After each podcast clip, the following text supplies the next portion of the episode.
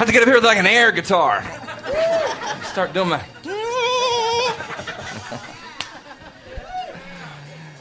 I think I can do all that. I really can't, though. As a man thinks in his heart, so is he. That's right. I'm a fantastic musician. Yes. I keep, I keep thinking. I, that one hasn't come true yet, but we'll see, right? Amen. Let's take our word and lift it up. Give these guys a hand. Amen. That's good stuff. They're here all the time doing stuff, and it's great to have a wonderful team. Let's make our confession together. We say that the Word of God is truth. If I live the Word, I will be blessed. If I don't, I won't. It's just that simple. Amen. You may be seated. We won't add anything to it today. If you're just joining us, haven't been here in a couple weeks, we've been talking about affairs of the heart. And uh, over the last couple of weeks, we've talked about being ruled by the heart. That was the first one. The idea was that, that all the things, all the things that come out of us, the things that we think, the things that we do, the things that, that we say, all of those things come out of our heart. That somewhere we have packed whatever that is on the inside. And that we want to continue to say that, you know what, that I don't know who that was. That wasn't me. And, you know, hopefully, you know, you don't have to go home and apologize for all the things that, that God has been dealing with you in your life over the last couple of weeks. You don't have to do that anymore because they're not there. That the hurts of this world and the cares and the things that come against us, they lodge in our heart. We don't allow them to pass through us. And Jesus said that we are defiled from within. We're defiled from the heart. It's not what goes in the mouth, it's what comes out of the mouth that defiles man. And in Proverbs 423, in the New Living or the NIV, it says, Above all else, guard your heart, for everything you do flows from it. Keep your heart in the New King James with all diligence, for out of it springs the issues of life. And that if you don't take care of those things as they come, we all face situations. We all face stuff that comes against us from the time we're small until the age we are today. There aren't very many days that go by that we're not either attacked by something or something, somebody's come against us or some situation or thing has hurt us or something that we've seen on the news. You, you, can, you can get hurt by the things that are going on in Washington as you begin to take those things personally and not allow God to deal with them in your life. We need to take the truth personally. We need to take what's going on in this country personally. We need to take our part and our responsibility, what God would have us to do and the role He would have us to play in this earth. But, but beyond that, when you take that care, then you begin to meditate it, and then all of a sudden anger begins to grow in your heart. And now you're so upset and angry at the president or Congress or somebody else. You're so upset at the Senate or the judiciary group or whoever that might be. All of a sudden, man, you just now it's it's not that righteous anger that leads towards you know good. This is the part that just begins to bear you down, bring you down. then all of a sudden, people don't want to be around you anymore. You think, well, why wouldn't somebody want to be around you? Because that anger on the inside of you, for whatever situation it was, whether it was that or something that happened to you or something somebody did to you or your boss who fired you or whatever that might be, because of that anger that's on the inside of you, you're not pleasant to be around anymore. Anger isolates you, but it's not usually isolated when it comes out. It's kind of an equal opportunity slayer. Most of the time, it's not usually, your anger is not usually aimed at the thing or the person you're angry at. I guess unless you hit your thumb with a, you know, a hammer and then you take your hammer and smash it against the wall, I guess that you are taking your anger out. then you got to fix the wall. So that's another issue. But um, you have to be careful. The answer, like we talked about last week, we talked about guilt, we talked about forgiveness. And the answer for both of those situations is forgiveness. Sorry, we talked about anger and guilt, right? And the answer is forgiveness. That you have to either forgive you, forgive somebody else, or you have to ask forgiveness. Guilt says, guilt says, I owe you. So that debt has to be paid somehow. And that payment is made through, through just an absolute wiping clean of the slate or through forgiveness. And how could I have you forgive me if I don't ask you for your forgiveness? Anger says, You owe me. And now I'm upset with you. And the only way that can be taken care of is to have that debt paid or wiped out. And here's the beauty of anger I'm the one who gets to forgive. I'm the one. If you've hurt me and I think that you owe me something, and there, there's a debt debtor relationship here, and I feel like you owe me something because you took something from me or you stole something from whatever that is, I, I can forgive you of that and release and clear the debt. And that sets me free. We think it's like giving the enemy a bonus. We feel like, no way, I'm letting the guy off the hook. No, what you're really doing is freeing yourself to be blessed. Because you can't walk in anger, you can't walk in offense. And many times that frees the other person too. Not always are they carrying that load, but many times they're carrying that load too. That's why your relationship's so jacked up. They're guilty because they hurt you. You're angry because they hurt you. They feel like they owe you, and you feel like they owe you. So why don't they just pay up and get it over with? That doesn't work that way. It says in the Word of God that we're supposed to forgive them just as Jesus forgave us of all the things that we had done. And so those are the things that we talked about over the last couple of weeks. And we, we talked about the fact that, that anger and, and guilt and these hard issues are like cancer. And that if we don't deal with them, eventually they will, they will destroy your relationships, they'll destroy your, your life, they'll, they'll wreck who you are, and they'll wreck your future. You know people who have carried these things for all of these years. Maybe you've gone to them and said, Look, man, you need to get this thing straight. You need to get this fixed. You've prayed and God's put you in their life, but they just, man, they just continue to go at it. And they continue to say, I'm, I'm all right. That stuff barely comes up. Well, the, the fact that it barely comes up says it's not all right. And that the sophisticated filters that we build and the fact that we can take care of our behavior, that we can manage our language, that we can manage the way that we act in certain situations. We stay away from Uncle Joe's because when we're there, we just can't help ourselves. Well, we got a problem with something at Uncle Joe's that we need to figure out. We can't allow those things to happen in our life. They're like cancer in your heart. And when people get cancer, the question isn't, well, how did I get it? Most of the time, when they first hear that they have cancer, their question is, what do we do to get rid of it? How do we get this thing out of our life? And with anger and guilt, the way we get it out of our life is through forgiveness. Walking totally in forgiveness, just as Jesus did. Paul said, you know, in Ephesians, and we looked at that in chapter 4, you know, basically it was walk in forgiveness, even as he has forgiven us. In the first few verses that we looked at, it was, it was don't be angry. In the last few verses, verses 31 and 32, it said, hey, let's forgive as Jesus has forgiven us. And if we'll walk that way, if we'll walk in forgiveness toward everybody, all the situations, all the nobody is special so that you can hold unforgiveness against them. Nobody has done something to you that's so great that you can hold unforgiveness toward them. Nobody has taken something from you that was so dear that you can hold unforgiveness against them. You have not done something in your life so bad that you can have unforgiveness of yourself. That's guilt. Forgive yourself. It says that as we confess our sins, as we bring them to Him, and we talked about the difference between just confession and repentance, and that repentance has that second part of changing and going a different direction. We said as we come to Him and do that, He is faithful and just to forgive us of our sins, like they never happened. How far is the east from the west? You know, that's a new song that's out right now. You know how far the East is from the West. And, and talking about this very issue of like, I've asked forgiveness, but I still feel bad about myself.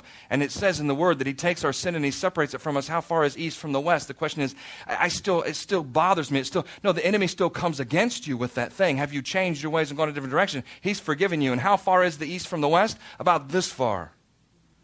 As He laid on the cross and was nailed to the cross. This doesn't look like very far, but this looks like real far. He took it for you.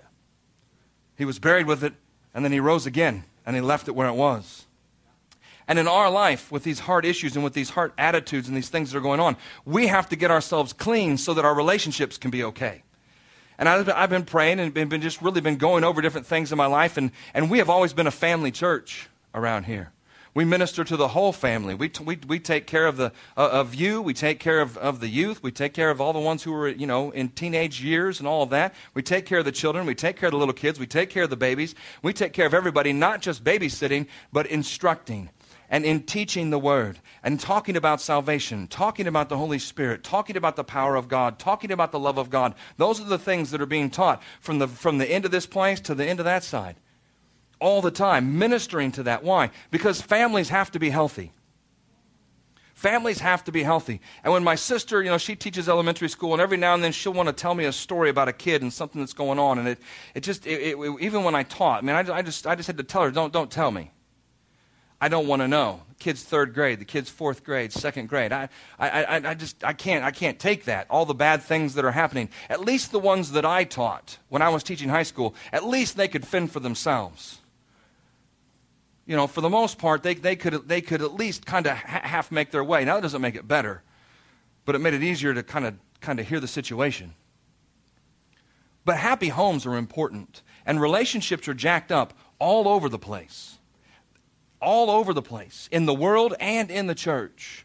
There are people who are here today, your lives, your relationships, whether it be with your mate, whether it be with your husband or wife, whether it be with your brothers and sisters, or whether it be with your children. Maybe it's a situation, you know, with, with somebody else, but it's a relationship. Relationships are messed up all over the place because people have these heart issues that are fouling who they are. Not recognizing it many times, just kind of going through life trying to figure it out and why isn't this working? And why do i blow up here? And why does this come out here? And why do i not like this person here? And, and it really the word of god is, clear to us. It says walk in love. But then we go back to our history. We go back to our story. And we said that your past might explain your, your behavior but it doesn't excuse it.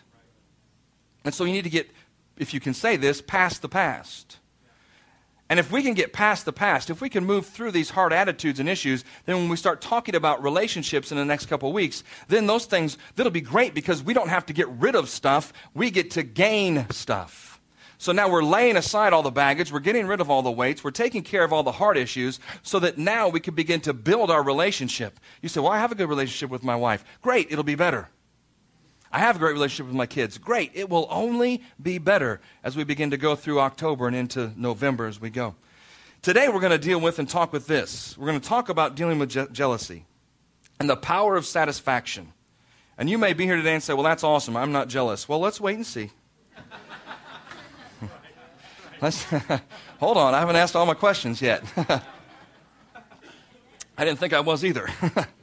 but apparently. Now, here's the thing with, je- with jealousy jealousy is evil.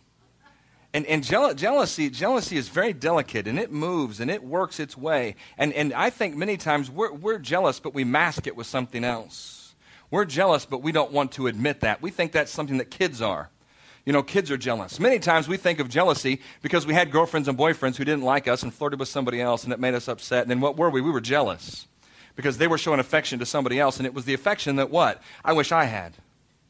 See, that's what jealousy is about. Jealousy is about the idea that someone else has something that you think or wish you would have. See, I should have that. And you think, well, that, that's, that's, that's for kids. Well, it's not for kids. Adults are like this. But it is childish. And it is something that we need to get past and move past. And here's the question that I would ask you here in the beginning Do you secretly get satisfied? Do you secretly have some sort of satisfaction in your heart when that person has some trouble or failure or problems? Do you secretly go, uh huh, they got theirs? That's jealousy. And you're all cringing. There's not a, there's not a hanky wave on that one. but, but yeah, there's a brick throwing at me. Shut up! but, the, but see, that, that I, we don't notice that we're jealous, but many times that rears its head. Like if something happens to your sister in law who used to wear those size 4 jeans and just looked lovely in them. And you couldn't wear them, so you were just hot. And then one day she had a baby and then couldn't lose that 20 pounds, and you said, uh huh, welcome to the rest of the world. Okay, that's jealousy. It is. You know, when you look down and that, that neighbor has all the stuff and all the cool things, and you know they're in debt up to their eyeballs, and then all of a sudden they end up claiming bankruptcy and they lose all their stuff, and you go, uh huh, should have been living better. That's jealousy. See, somewhere along the way, you want what they have. And if they gave you what they have, that wouldn't fix you because you'd want more. That's kind of the way we are. That's greed. That's next week. Please come. and I promise we'll stop. greed will be it. We'll finish next week, and then uh, that'll be it. But jealousy's been around forever. It's, it's not something that's new. Lucifer, right?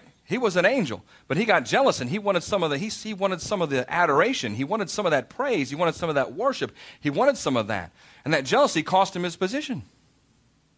Cost him his place in heaven. He didn't start as the devil. He didn't start as the enemy. He started as part of the team. But he got jealous. And if you're jealous of your brother, if you're jealous of your boss, or you're jealous of your neighbor, or you're jealous of your sister or your aunt, if you're jealous of somebody because their kids are fantastic and yours are just a little bit rough, be careful because that jealousy will cost you. that jealousy will, could, could cost you your life. You have to be careful. Cain and Abel in Genesis in chapter 4. And look at this, because this is important, and this gets to the premise today, and this is where it really hurts. So I haven't hurt you yet. this is where it starts to be a little unbelievable, and I start thinking, well, this can't be. I'm too good a guy for that. It says in, in chapter, it's chapter 4, and it's, it's, it's, it's verse 3. And in, time, in, in the process of time, it came to pass that Cain brought an offering to the, to the, of his fruit to the Lord. Also, Abra, or Abel brought his, the firstborn of the flock. And the Lord respected Abel and his offering, but he did not respect Cain and his offering. But Cain was very angry, and his countenance fell. And now these are two guys, they're brothers. And they brought their offering to the Lord, and, and, and God respected Abel's offering, and he said, Thank you, that was awesome, you know, I appreciate that. But Cain brought his, and he, God, didn't, God, God didn't accept it that way. And Cain got upset. Now, here, you have to see as you read this passage who his problem's with, but who he takes it out on. And as you go back through here and you read, it says, He did not respect Cain and his offering. And Cain was very angry and his countenance fell. But verse 6 says, So the Lord said to Cain, Why are you angry and why has your countenance fallen? If you do well, will you not be accepted? And if you do not do well, sin lies at the door, and its desire is for you, but you should rule over it. He's telling him something's not right with what he did. Either his heart attitude wasn't right when he came and brought his sacrifice, something was wrong with the sacrifice. Whatever that might be, God was telling him there's something wrong in your life and you need to fix it. We said guilt is conviction gone bad in our lives last week. And right now he's being convicted, so now he has to decide what he's going to do. You know what he did? He got jealous because his brother was accepted and his wasn't. Abel's offering was accepted, his offering wasn't, so he got jealous of Abel. And if you read the next verse, it said, Now Cain talked with Abel and his brother, and it came to pass when they were in the field that Cain rose up against his brother and he killed him. He committed murder. Well, I wouldn't do that. Well, jealousy hadn't gotten that far then. Most murders are because somebody wanted something from somebody else. They wanted their money. They wanted their car. See, they wanted something that somebody else had, and that jealousy on, on the inside of them was so great that they killed for it. Or they beat somebody for it.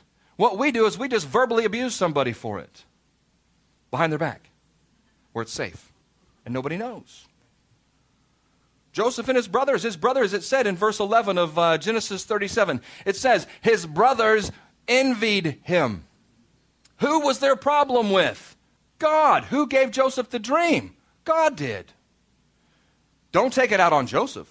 Don't be jealous of Joseph as something that God gave him. Just realize, and where we are and talking about the power of satisfaction, God will give you abundant life. He will give you the gifts that you deserve. He will give you the things that you have believed for. He will give you the desires of your heart. He will give you according to His will in your life. But because you like it in somebody else's, you begin to get jealous because you want that thing. What we're saying is, God, what you have given me isn't enough. And here's, here's this gets a little bit harsh. What we're actually saying is, I can't be happy or satisfied because you've got something that I want, and you can fix that for me. That's not true. Only God can fix that for you. God is the one who is your satisfaction, not somebody else. And Joseph's brothers should have been upset with God if they wanted to be upset with anybody. Cain should have been upset with God because he's the one who rejected the sacrifice, not upset with his brother because his got re- received. And in our lives, see, we get this all mixed up and messed up. Jealousy is the feeling of resentment because of another's success or advantage, or thin waistline, or fine hairline, whatever, whatever that might be. I was at a funeral this week with Jerry, Jerry Nichols, and we were sitting there, and there must have been like 100 bald people in the room. And Jerry and I were sitting there, and Jerry leaned over to me and said, Hey, Pastor John, we better get out of here. I said, Oh, really? What's the matter? He said, We may go bald. I looked around, I was like, Wow, there are bald people everywhere in here. Bald's beautiful. If I had a round head, I would probably do that too. But in James chapter 3, this talks about the destructive force of jealousy and, and how important it is to stay away from it. And you're already starting to justify your thoughts. I mean, you're already starting to think like, okay, that isn't me. I, I, don't think that way. You know, we already are starting to justify what we've already been convicted of. So we'll deal with the conviction later, or else it'll turn to guilt. And then you'll be guilty and jealous, and it'll be awful because you'll probably get angry. But James in chapter 3, next week's greed, we're done. In James, in chapter 3, it talks about really how evil jealousy is, how evil envy is in our life. And if you read through there, and it says in verse 14, but if you have bitter envy or bitter jealousy in the New Living, it says, and self seeking in your hearts, do not boast and lie against the truth. This wisdom does not descend from above, but is earthly, it's sensual and demonic. For where envy and self seeking exist, confusion and every evil thing are there. That's not good. Turn to Galatians in chapter 5. In verse 19, it says, Now the works of the flesh are evident, which are adultery, fornication, uncleanliness, lewdness, idolatry, sorcery, hatred, contentions. Well, so far we're good. Jealousies, it says. That's a work of the flesh jealousies, outbursts of wrath, selfish ambitions, dissensions, and heresies. If you go down to verse 25, it says, If we live in the Spirit, let us also walk in the Spirit. Let us not be conceited, provoking one another. And then what? Envying one another. At the end, all of those things that it said, it said, Let us walk in the Spirit, but let us not be conceited, provoking one another, envying one another. You have to be careful. God is your source. God is your provider. God, it's, we say, is no respecter of persons, and He will bless you. But many times, what happens is, I think that's my answer. And God's saying, hold on a minute, that's not your answer. And I, I have learned to become more of an encourager. I try not to look at what other people have. I try not to look at what other people get or do, or I try not to do that. It took me forever to buy an iPad, and God told me to buy an iPad because everybody was buying one, and I didn't want to seem like I really wanted one because everybody else had one. So finally, in a meeting with Dan, he said, "Yeah, I'm to. I need, I'm to get some money. I'm to get an iPod, an iPad from my from my father-in-law." And I said, "That's it. I'll get one." And I wasn't talking to him, I was talking to God. But, you know, what I didn't want to do is I didn't want to be like the guy who was just jealous because everybody had one and said, oh, I got to go get one because everybody has one. So I was trying to stay on the other side of that. We deal with it all the time. We just keep it all under covers. We just keep it all under wraps. See, we say, we say things that I call negative positive comments. We say, we say stuff like, she's too thin. Well, we're commenting because you know, we're complimenting because she's thin, but we're saying she's too thin. Well, I'm jealous because she's thinner than me. Or he's too rich. Well, I'm just upset because he has money. I'm not complimenting me because he's rich. That's not a real compliment. There's a negative barb to that, there's a jealous side to that. Critical people are like that. Critical people are jealous people. If you deal with a critical spirit, if you deal with, with, with being critical in different areas about people or things, you got to be careful because that's really truly jealousy at the root. When you say things like, well, if I had that kind of money, I wouldn't do that. That's a problem. That's a critical spirit, but it also lies behind jealousy. See, we're covered up jealousy with critical. That is, that's not good anyway. But we, we, make, we think it's okay because we're saying, well, if I had that, I would do something else with it. I would do good. Well, you're just upset because you don't have that. So why don't you just praise them, pray for them, and encourage them in what they do have? Oh my gosh. Well, that's, that's part of being satisfied. There's an answer to this when, when we get down to the end.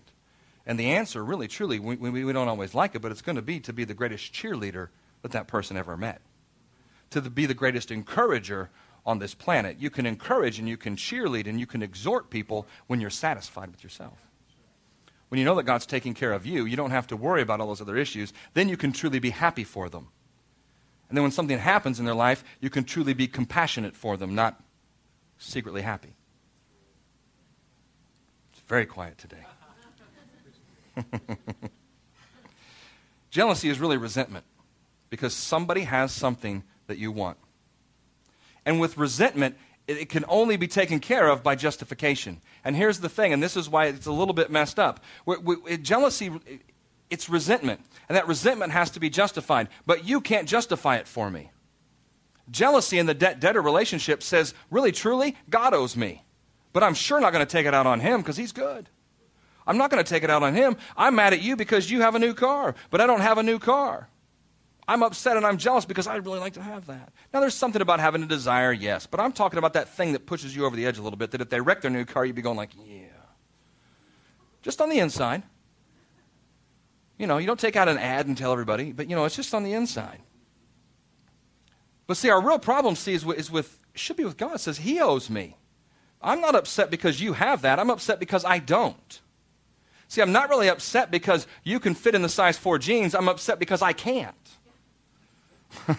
I'm good for you. See, this is where you need to get. Be satisfied with who you are. Deal with the sin in your life, gluttony or whatever that is, and get rid of that thing. And then allow. See, then then you then you could say, "Good for you, sister. You look good."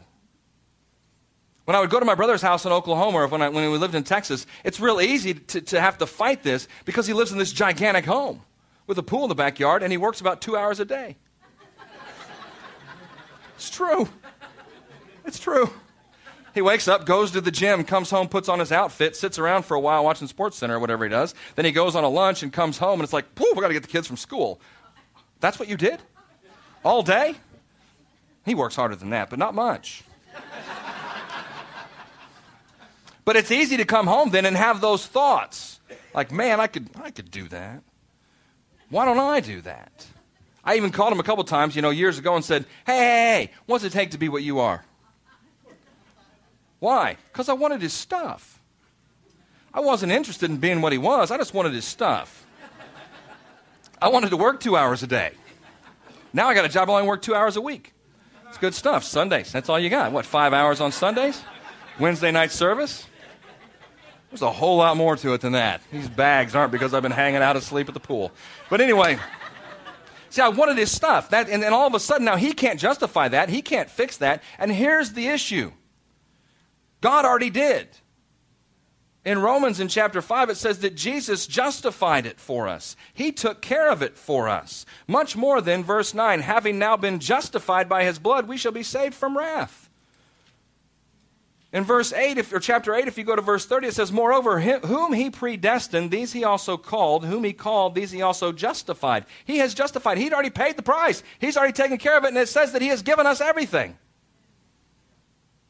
If we truly believe that He knows where we are, if we truly believe that he, he knows exactly who we are, if we truly believe that He knows what we can handle, even though we think we can handle more, if we truly believe that He is supreme and that He has a destiny set out for us tomorrow and next week and next year, if we truly believe that all of those things are going to be taken care of by Him, if we truly live not worried about tomorrow and what we don't have today, but truly live diligently seeking Him and His righteousness, all of those things will take care of itself. If we truly feel that way, then we will be the greatest greatest encouragers in this world and not somebody who walks and harbors jealousy in our hearts.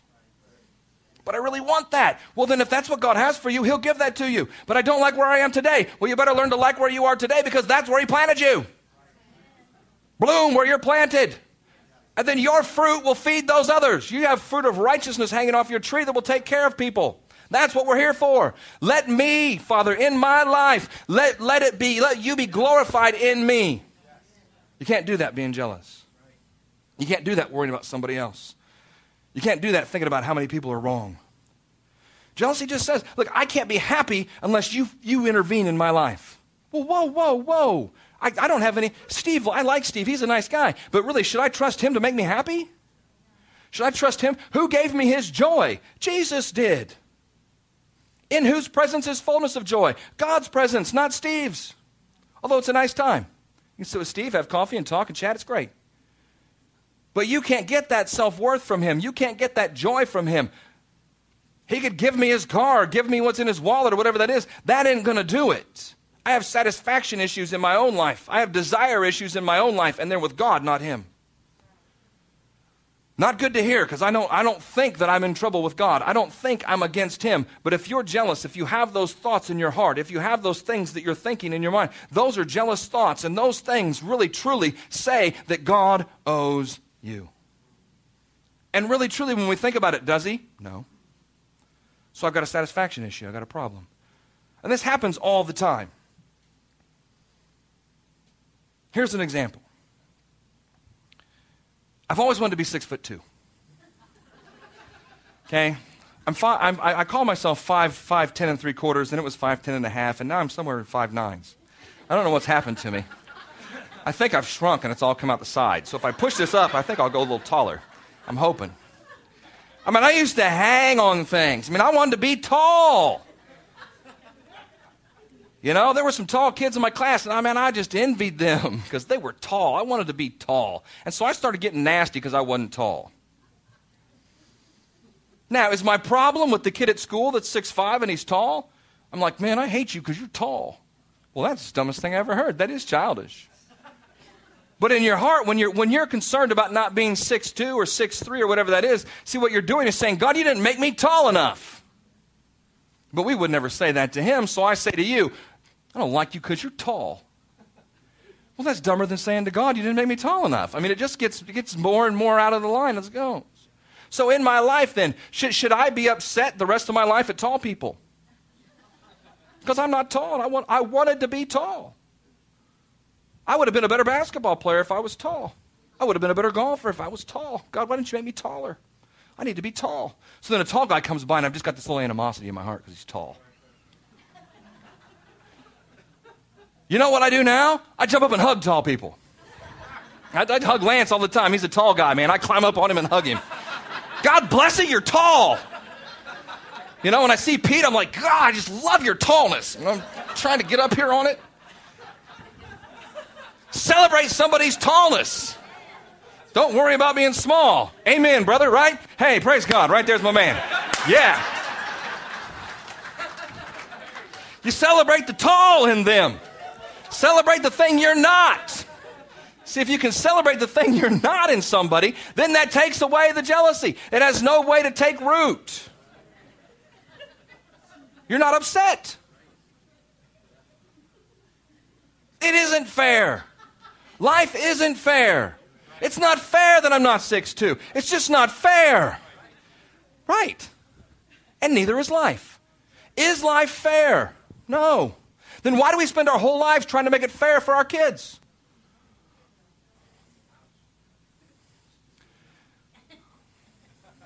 For the four of you that come back next week, it's going to be a good conclusion. But we wonder why people have an issue with life being fair. See, it's not fair that they have that. It's not fair that they get to do that. It's not fair that they get to go there. Life isn't fair. But I've spent my whole life making sure the things are fair for my kids instead of teaching them that life, do the right thing, not the fair thing. Fair is the enemy of right. Fair ended at the Garden of Eden when sin entered the world. And then from then, God has doled out and God has given. It says in 1 Corinthians chapter 12, talking about the gifts of the Spirit, it gives to those as he what? Wills. It isn't fair. Not everybody gets to prophesy. Not everybody gets to, to operate in the word of wisdom. Man, I want to be the word of wisdom guy. I'm not doing anything because I'm not the word of wisdom guy. God, I need to be the word of wisdom guy. It's not fair. Well, no, it's not fair. It said he gives as he wills. He gives as you can handle it. He gives as a situation dictates. He gives as he wills. Get over it. Mean, that's true. If you look in Matthew chapter 20, wow, I can't even get halfway through any of this. So maybe three more weeks. It's amazing. In Matthew chapter 20, I think because it has I just get, I get so convicted and have to really pray for about five days. So when I get up here, I'm thinking, man, you all got to get in on this. It, it's the story. It's the story of the workers, and I, we are going to read this, but I, I, won't obviously have time to read this. But here, here's what it, here's what the story does, and here's how it goes. He goes to somebody in the first hour of the day, and he, and he says to this guy, he says, I want to hire you today, and I'll pay you a denarii. And he says, Great, man, good, I'll do it. And he gets in line and he goes to work. And then throughout the day, the master goes out and hires different people at the third hour, the sixth hour, the ninth hour, and then eventually at the eleventh hour, like the hour before they're almost done, he, he brings somebody in. And he puts them all, you know, they're all working and doing their thing. And then when they're finished, it goes down and it says, But when the first came, or oh, sorry, it says, And when, the, when those came who were hired about the eleventh hour, they each received a denarii. The man paid him a denarii, the 11th hour people. Now, what did the first people, what did they, what did they sign up for? They just signed up for a denarii. For, for their day's work, they were going to get a denarii. But then this 11th hour guy comes in, and you know, we're already upset at this guy, aren't we? We have to really check ourselves. Because we know it's not what? It's not fair. Well, no, it's not. It's not. Anyway. Now, the people who saw that, what did they do? The people have been working all day, what did they say? Holy cow, they gave that guy one. We've worked a lot more. We're going to get more. So all of a sudden they began, but see, what was their deal? See, what was their, what was, where should their satisfaction have been? With the one, because that's, in the end, really truly, if he wouldn't have hired anybody else, they would have been very excited to get the what? The one. But because somebody else got that for working less than them, in their heart they became jealous. Because in the end, God gave them one too. The master. It says, and when they had received it, they complained against the landowner. They said, These men had worked only one hour, and you made them equal to us who had borne the burden and the heat all day. But he answered one of them, and he said, Friend, I am doing you no wrong. He is doing you no wrong that you can't fit in those size 4 jeans. He's not doing you any wrong. It says, Did you not agree with me for the denarii? Take what is yours and go away. Wish to give to the, if I wish to give, to the last man the same as the first, what is it with you? Is it lawful for me to do what I wish with my own things, or is your eye evil because I am good? In the New Living Testament, it says, Should you be jealous because I am good? Well, no, you shouldn't be jealous because God is good. Ministers go through this all the time. Bigger churches, smaller churches want to do this, want to do that. Somebody else does it, somebody else preaches it. That bothers pastors too. Pastors have to fight against this as much as everybody else in the world. Because there is somebody else doing something that I think should work here, or something else going on over there that I felt like God told me to do. And if you're not careful, that'll keep you from ever becoming who you're supposed to be. And it's jealousy. For a long time. I mean, that was, that was my life. I saw all these people do all these things. Now, you know what I do? I celebrate Caleb Worley all the time. I pat him on the back. I call him. I tell him he's doing a great job. I ask him what he, what he needs help with. Why? Because that's an area where I think, you know what? There's an opportunity to be jealous there. He travels all over the place preaching and doing things and going all over the. I love being with you guys and being here as the. I mean, that's that's part of my deal. But but he travels every month, going out there and doing his thing. And I mean, that part of that like sounds good to somebody who's sitting in that desk every week. But you know what I choose to do instead? I choose to pray for him. I choose to celebrate him. I choose to encourage him. I choose to tell him he's doing a great job. And I say, hey, what can I do to help you? What can I do to help grow what you're doing? How can we be a part of what you're doing? Can we partner with you? Can we send you some cash? What can we do? You're a great man. You're doing a great job.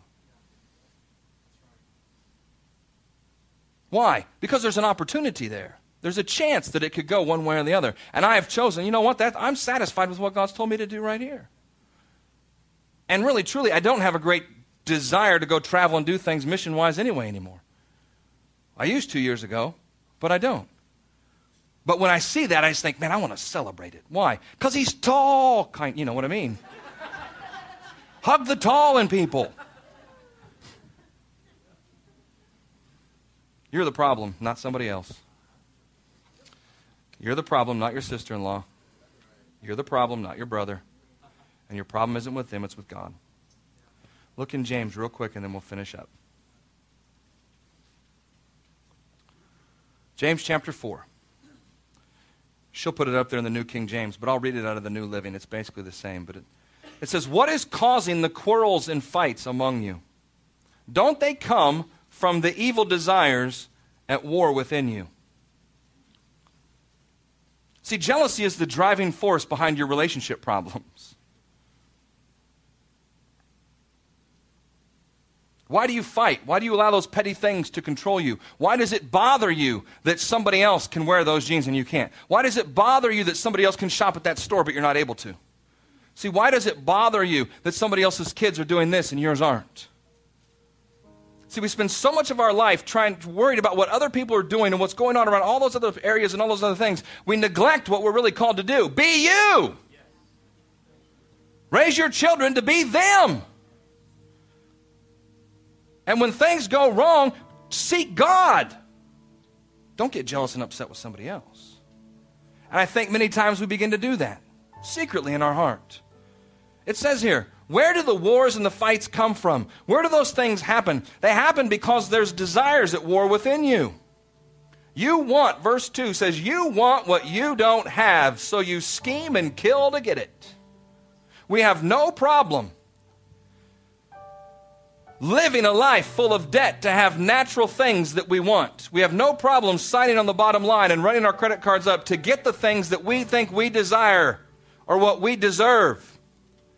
Yet when the plate comes by, we think, you know what, I really probably can't afford to do that.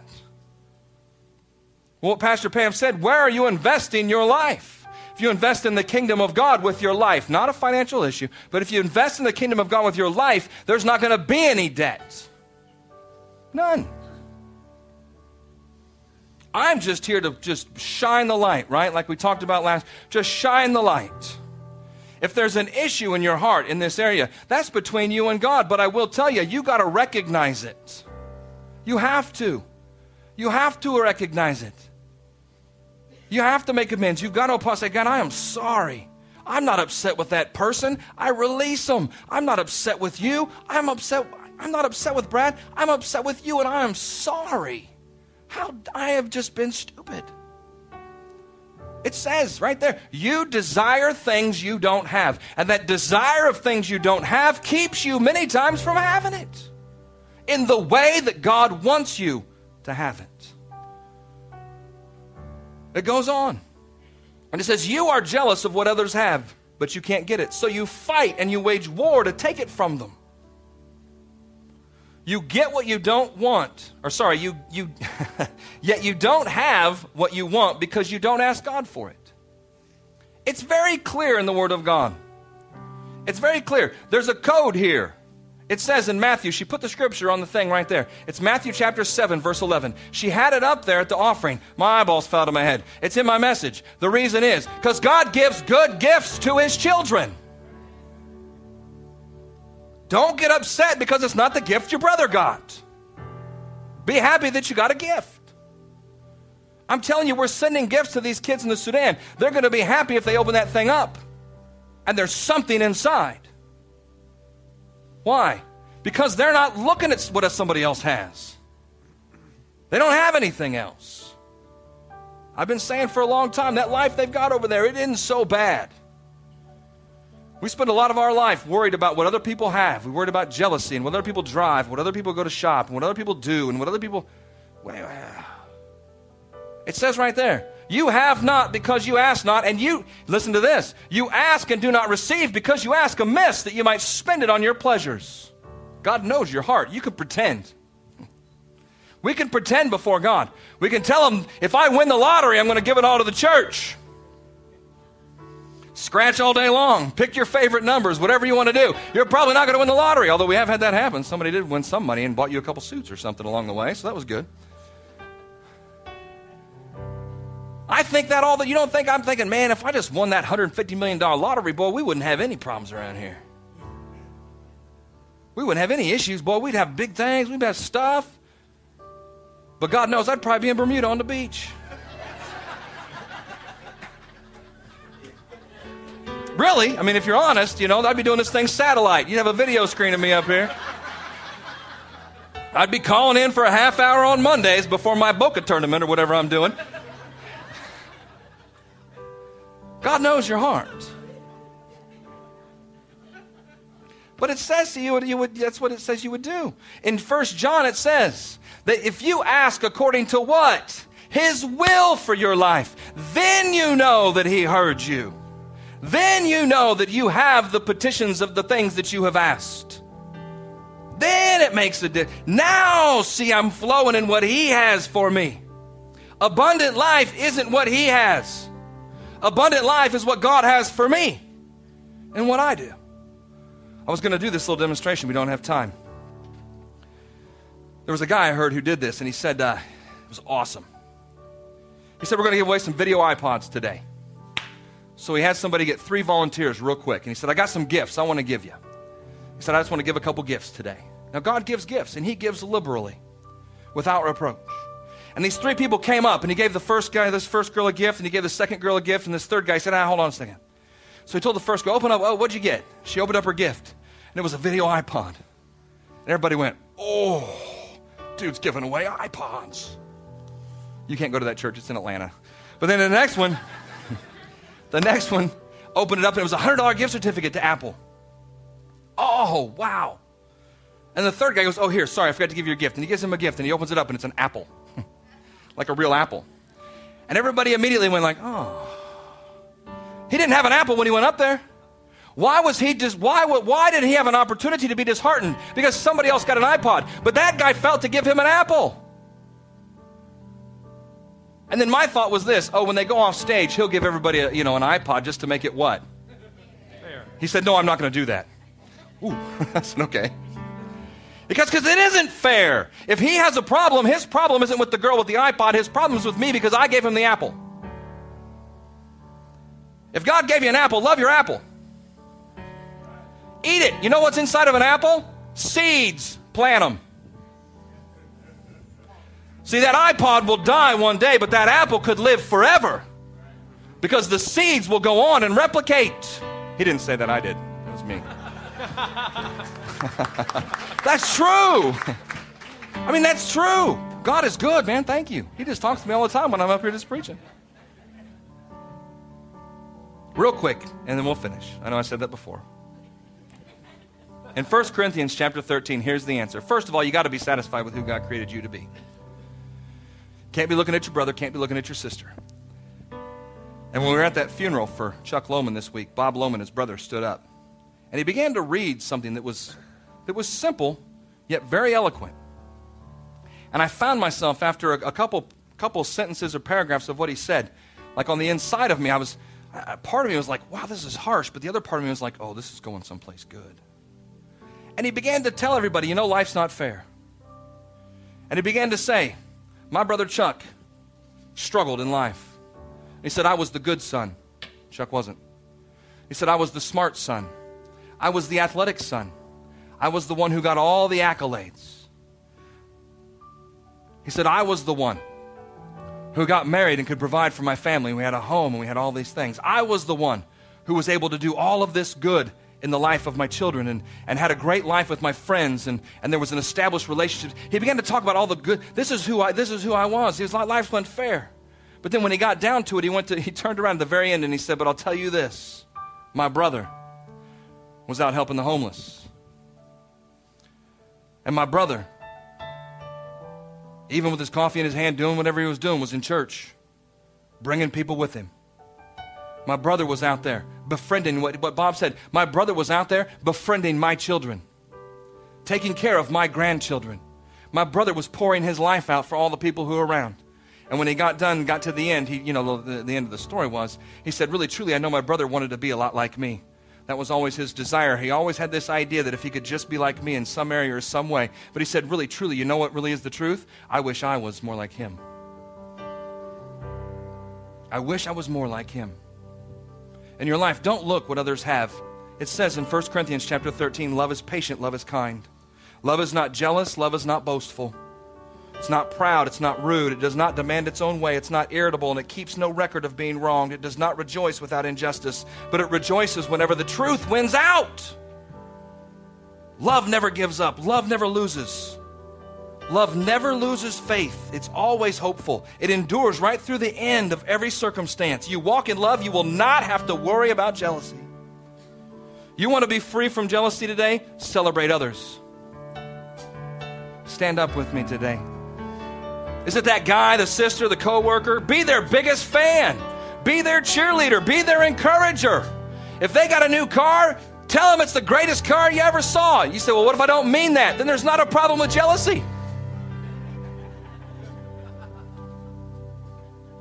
You say, well, that's not very sincere because I don't, I don't feel like it is. Then you don't want it, so there's no jealousy there. Oh, well, maybe I kind of do. I just don't want to tell them that. Hmm, you're hurting yourself. You're hurting yourself. You're keeping yourself in a place. Be an encourager, be a cheerleader, be an exhorter of those people in your life. Because really, truly, what that does is it, it proves that you're satisfied with who you are. If you could be satisfied with who you are, you won't have a problem. Walk in love. His love satisfies us every day. The Rolling Stones, you know, they might be right. You can't always get what you want. No, they were wrong because they also wrote, You can't get no satisfaction, and you can. Jesus. Just bow your heads with me today. Let's pray. We hope you've been encouraged, strengthened, and challenged in your walk with Jesus. If you need prayer for situations in your life, we encourage you to email us at prayer at victorylafayette.org or call our offices at 765 447 7777. If you desire to make Jesus the Lord of your life, or if you have drifted away from the relationship you once had, I encourage you to pray this prayer with me today. Heavenly Father, I believe that you love me. I believe Jesus died for me and rose from the dead. Today, I confess Jesus as my Lord and Savior, and I receive the forgiveness for all my sins. Holy Spirit, I thank you that you come into my life and empower me to live a victorious life. Thank you for saving me. In Jesus' name, amen.